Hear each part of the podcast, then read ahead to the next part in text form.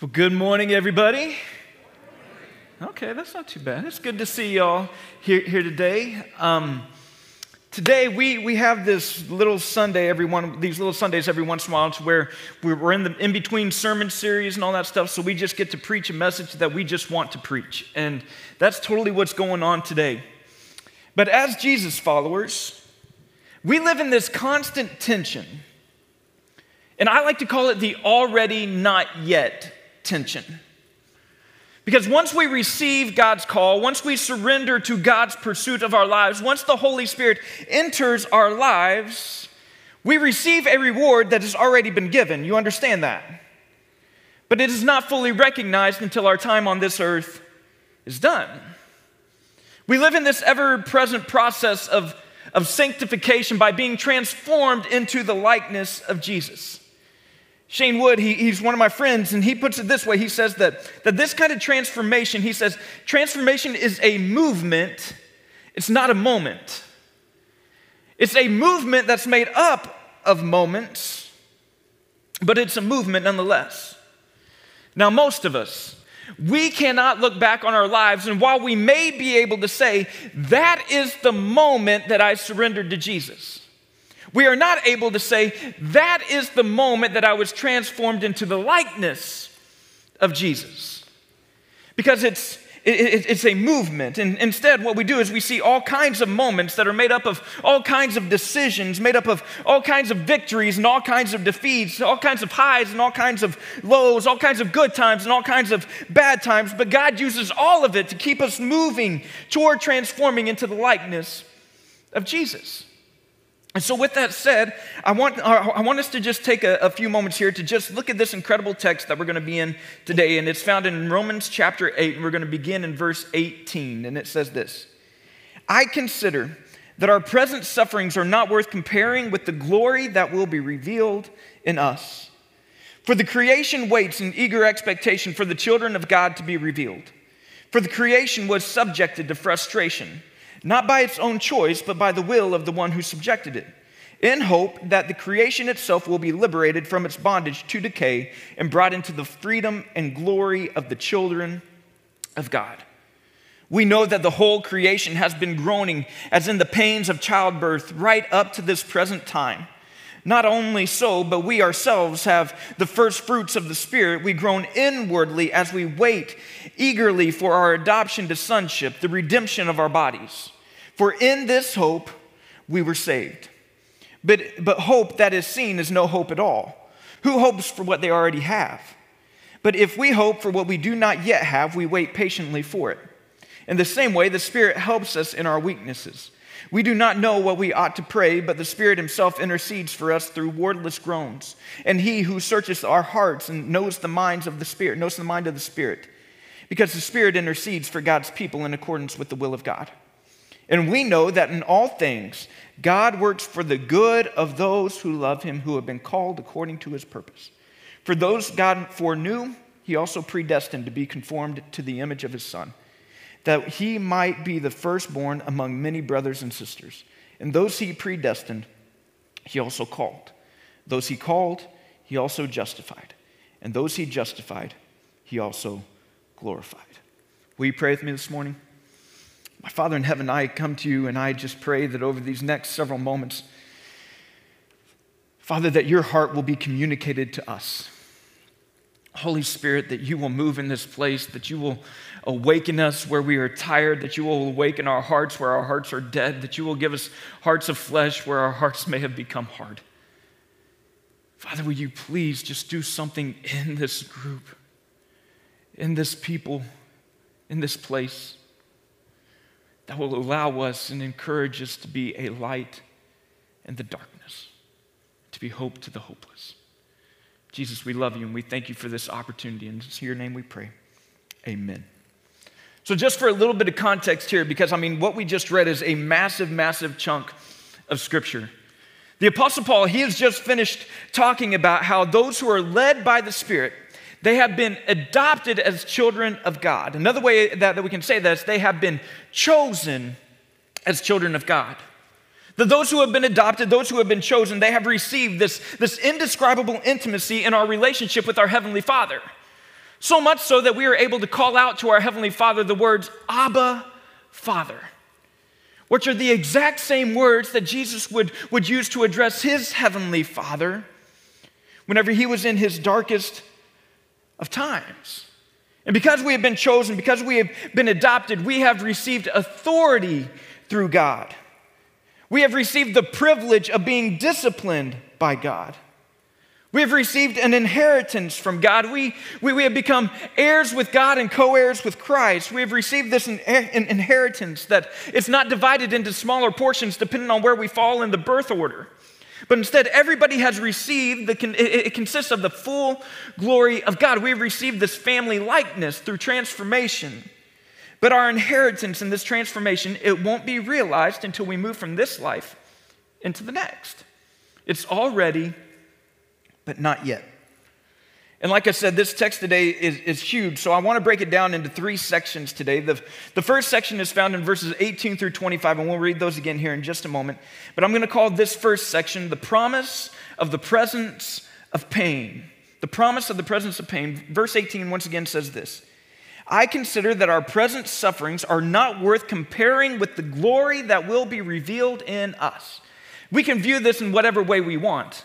We can re- uh, view this in a personal sense. Like you, you personally may have experienced some pain that is not worth comparing with the glory that will be revealed in you. We can look at this as a church and, and be able to say that, that the church may have experienced some pain that is not worth comparing with the glory that will be revealed in us.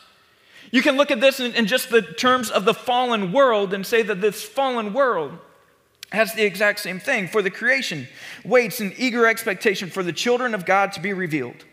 For the creation was subjected to frustration not by its own choice, but by the will of the one who subject, subjected it, in hope that the creation itself will be liberated from its bondage to decay and brought into the freedom and glory of the children of God. Now, verse 22.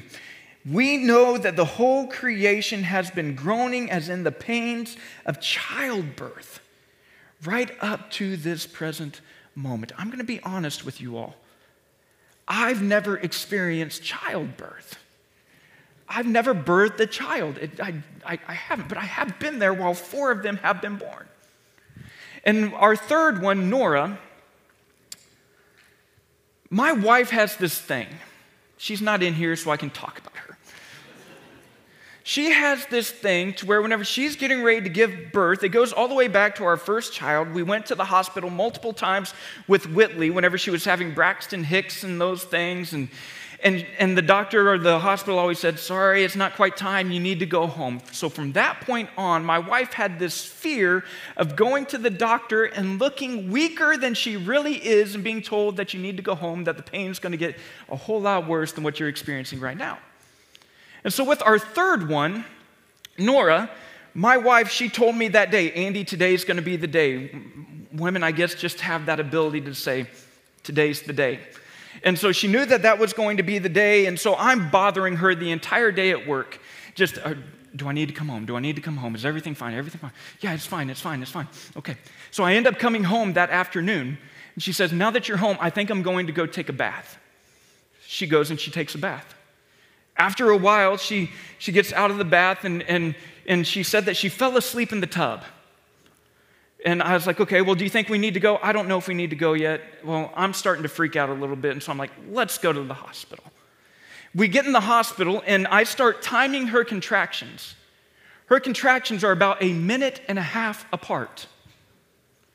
We get to the hospital and uh, luckily, there was a guy who, was at, who went to my church who, who was working in the emergency room. And I said, uh, Hey, man, can, like, I think she's about to go. like, like, any second, this is about to happen. And he luckily went and took us to our room before we filled out any paperwork or anything. We get to the room, the nurses come in and they check her. They don't say a word to us. All that they do is they say, they, they get on the phone and they say, Get the doctor here now. Those words are concerning. So I said, Is she okay? They said, Yes, she's fine, but she's past a nine and about to have this baby. I was like, Oh. And so there was no time for an epidural, there was no time for a spinal block. There was no time for anything. This little tiny wife of mine was about to go all natural up on this thing. And the only thing that I remember is this my wife screaming at the top of her lungs, I can't do this. That's what Paul's talking about here. Have you ever been there? In this life where you're just thinking, I can't do this. This pain is too much. This pain is too deep. I can't continue on. But he says, but not only so, but we ourselves, we who have the first fruits. Notice that. Take encouragement in that word first fruits. We have the first fruits. That means that there's still more to come. We have the first fruits of the Spirit, but we groan inwardly as we wait eagerly for our adoption to sonship. We've already been adopted, but we haven't experienced the full ad- ad- ad- benefits of this adoption. It's that already not yet tension, the redemption of our bodies. For in this hope we were saved. But hope that is seen is no hope at all. Who hopes for what they already have? But if we hope for what we do not yet have, we wait patiently for it. And what Paul is doing here in this section is he is making it crystal clear. And I want you to hear this that suffering is part of life. Suffering is part of the Christian life. You go back and you study church history, and you will see all throughout church history, beginning in the book of Acts, which is the beginning of the church. You go to Acts chapter 3, and the people who were the first people to start talking about Jesus and proclaiming the resurrection, they are already in prison. Three chapters into the book. You go and you see in Acts chapter 7, and the persecution of the church has become so rampant that the Christians are just starting to disperse among all kinds of nations. And what the evil one meant for evil, God meant for good, and the, the church ended up spreading like wildfire because of this persecution in Jerusalem. We see that this persecution has always been a part of the church. It's always been a part of the, the, the, the story of the Jesus follower. In many churches, in many instances, like it was extremely dangerous to be a follower of Jesus. Still to this day, in different parts of the world, it is extremely dangerous to be a follower of Jesus. And I know that as Western Christians, we really don't get that danger part. Sure, we may have somebody who makes fun of us for being a Christian. Somebody may question our intelligence for being a Christian. Somebody may say something bad about you or, or say that you're judgmental or say that you're a hypocrite or say that you're any of these things for being a Christian. But most of us have not have our lives threatened for being a Christian. But that's the reality of many Christians in this world today. But as our society continues to become more and more post Christian, I have a question. Are you ready? Are you ready to remain faithful even when you might be the minority in the world? When, are you ready to remain faithful whenever you're, whenever you're the minority among the population? This is so important right now. As we look at what's taking place in the church, you, all, all you have to do is, is, is, Google Christians, probably, and some of the main stories you're going to find are stories of people who are deconverting from the faith. And I have to wonder why, but, but, but we have to understand this that we are not Christians based on the freedom of religion. We are not Christians based on the freedom to assemble. We are Jesus followers because of the resurrection of the dead. We are Jesus followers because of the hope that we have in the resurrection of the dead. Regardless of what's taking place in this world or what's taking place in our lives or what's taking place around us. And so, whenever I, I, look at the state of the church, whenever I hear all these stories about people who are walking away from the faith for any number of reasons, I just have to ask this question Where in the world did we get the idea that being a Jesus follower was supposed to be easy? Where did we get the idea that being a Jesus follower was supposed to be comfortable? Where did we get this idea that being a Jesus follower was supposed to be free of persecution? Because I can promise you, it did not come from Jesus. But if we have this mindset that, that I'm a Christian, so my life should just be smooth sailing from this point forward, if we think that I'm a Christian because of the benefits that come along with being a Christian, what are we going to do whenever those benefits begin to go away? What are we going to do whenever the storms of life really hit hard? When the benefits or the power of being a Christian begin to disappear, my fear is that our faith will begin to disappear right along with it. Listen to the words of Jesus here in, in John chapter 16. He says that I have told you these things so that in me you may have peace. Here's the promise In this world you will have trouble. But take heart, for I have overcome the world. He goes on and he says in Luke chapter 9, one of the most famous teachings of Jesus Whoever wants to be my disciple must deny themselves, must deny themselves of their wants and their desires and their version of right and wrong for God's wants and his desires and his version of right and wrong. They must deny themselves and they must take up their cross. This, this symbol of, of torture, this symbol of, of do not be like them embarrassment, mockery, shame. They must take up their cross and daily follow me. You go to the, the Sermon on the Mount in Matthew chapter 7, the way that Jesus decides to sum up the entire Sermon on the Mount is to tell a story about this, this wise builder and this foolish builder. Both of them hear the word of God. One of them does something with the word of God. They apply the word of God. The other one hears the word of God and completely ignores what it is that he's heard and what he's learned. But the one, one of the constant themes in both of these stories, whether they were wise or whether they were foolish, is that both of them had storms in life. Storms will come, trouble will come. And here, what Paul is doing is he's doing his very best to make sure that these persecuted Christians in Rome, these people who have already been persecuted for their faith, that they completely understand that suffering is part of following Jesus. That we are not guaranteed positions of power, we are not guaranteed positions of high standing, but we are called to remain faithful to the mission of love God and prove it in the way that you love others, regardless of what life throws your way. And we have to remember that this group that Paul is writing to, they have already experienced various levels of persecution. But he's also writing to this church. And in this very church that Paul is writing to, within seven to eight years, thousands of them are going to be executed by Nero for their faith in the Great Fire of Rome in AD 64. And it's just so amazing to me that as Paul is writing, there were children who were born at that time who will never reach any form of adulthood. There were little girls who had dreams of becoming a mother who will never get to experience those dreams. There were young leaders who had aspirations and goals that they will never see to completion. And to this group of Jesus followers, the Apostle Paul says this I consider that our present sufferings are not worth comparing with the glory that will be revealed in us. And I have to think that as these men, women, and children were being led to their demise by, by Nero, that these words of Paul were echoing in their minds.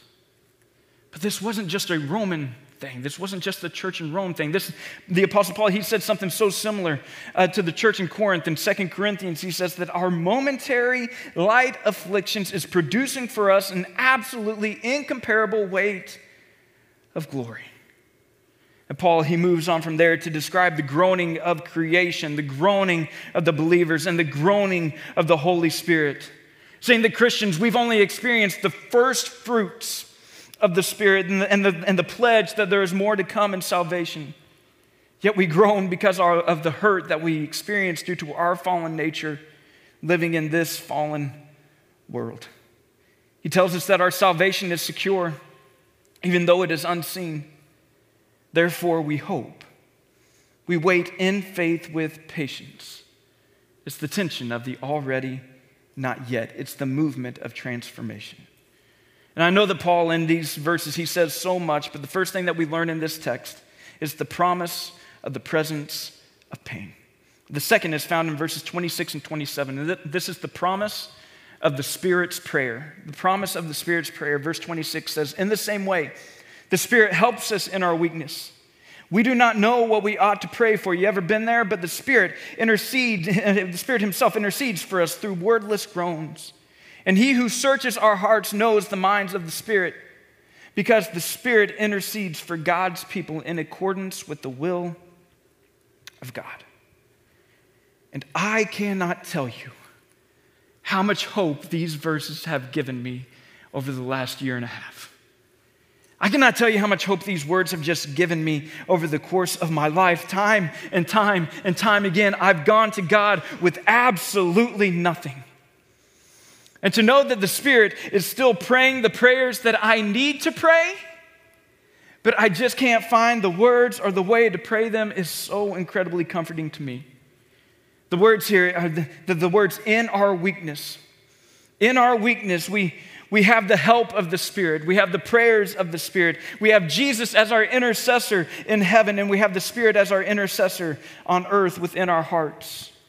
And so, in our weakness and, and in our pain, the Holy Spirit does what we cannot seem to do on our own.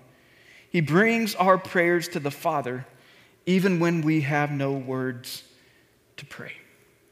So, we have the the, the, the promise of the presence of pain, we have the promise of the Spirit's prayer, and then the final part in verses 28 through 30, we have the promise of good.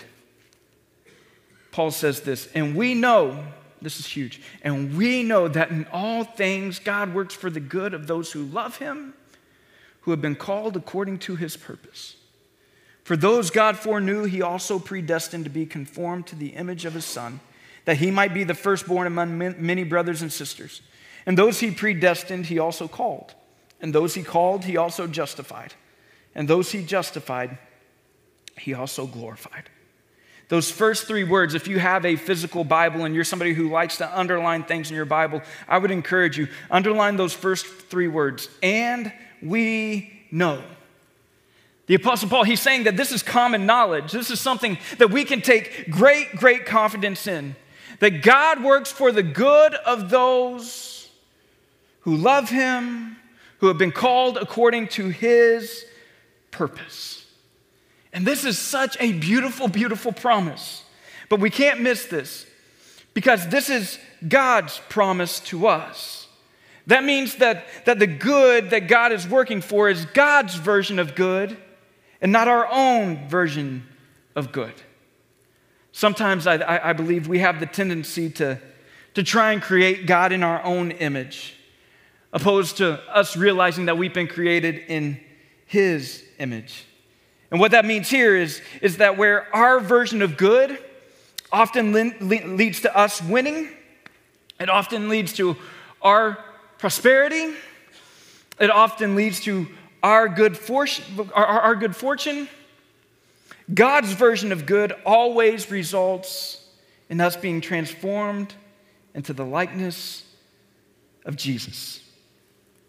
And the promise of this verse is that under God's sovereign care, He orders everything for believers so that all of one's life experiences work together for the ultimate good. It's not that everything is good in and of itself, but it's that God uses everything for our good. Do you know how we miss this? We miss this whenever we get focused on every single moment. Whenever we, we, we, we, view things just moment by moment and we don't view things as a movement. Because it's not that everything is good, it's that we can have confidence that God is going to use everything for good. Once again, it's the fact that we live in this tension of already not yet. It's the understanding that God's version of good must be more important than our version of good. It means that I cannot be all about me and all about God at the exact same time. It means that, that, that we recognize that being transformed into the likeness of Jesus is a movement that's made up of moments, but it's not a moment in and of itself. And that God is working in all those mo- moments to move us closer to Him. There may be times whenever God's version of good it is better than anything we could have ever imagined. There may be times whenever your prayers are answered exactly how you want your prayers to be answered. There may be times whenever, whenever God's version of good leads to prosperity for you, so then you can go be a blessing to others. There may be times whenever God's version of good leads to power or influence on this world, in this world. But there also may be times when God's version of good, it just doesn't make any sense. There may be times whenever God's version of good, we look at it and we just don't think it's fair, that we wish that the outcome was different. There may be times whenever God's version of good causes us to become angry. And it's in those moments that we must trust that the Spirit is working, that the Spirit is going before the Father on our behalf in our weakness. You know, it's impossible for me to read these words in, in Romans chapter 8 without immediately going to the Garden of Gethsemane. The night that Jesus was betrayed, and he takes a couple of his followers with him, and he goes to this garden and he begins to pray. He knows exactly what is coming before him. He knows that the pain is not only going to be physically excruciating, but the pain that he is going to feel emotionally, the pain that he is going to, to, to feel spiritually is going to be, be, be beyond anything that we could even begin to comprehend. That all the sin of all human uh, of all humans for, uh, for all mankind for all time are going to be placed on him. And in that moment, he looks to his Father in heaven and he prays. If there's any other way, if there's any other way for your purpose to be accomplished, please take this cup from me. But then he prays these words. You remember them? But not my will, but your will be done. And in each of these moments, may we say the same thing, regardless of our suffering. May we have confidence that in the end, God's version of good is always going to be better than our own. Because our goal is, is transformation. And transformation is a movement that is made up of individual moments, but not a single moment in and of itself. And when we focus on the individual moments, we will always miss the movement. The movement that is moment by moment, making us more like Jesus. Will you pray with me this morning? Father in heaven, I, I thank you for the hope that we have in you. I thank you for the life that we have in you.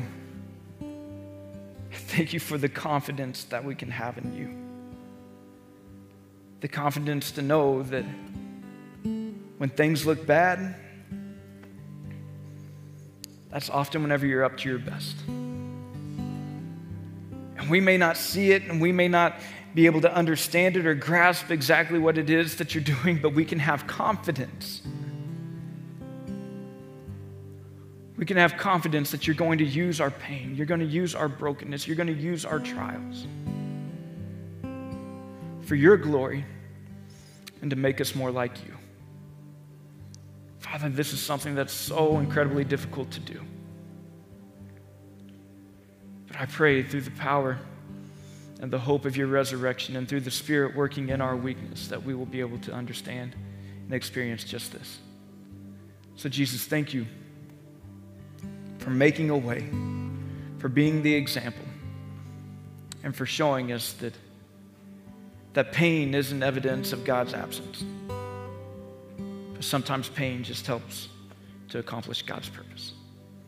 We love you, Jesus. It's in your name we pray. Amen.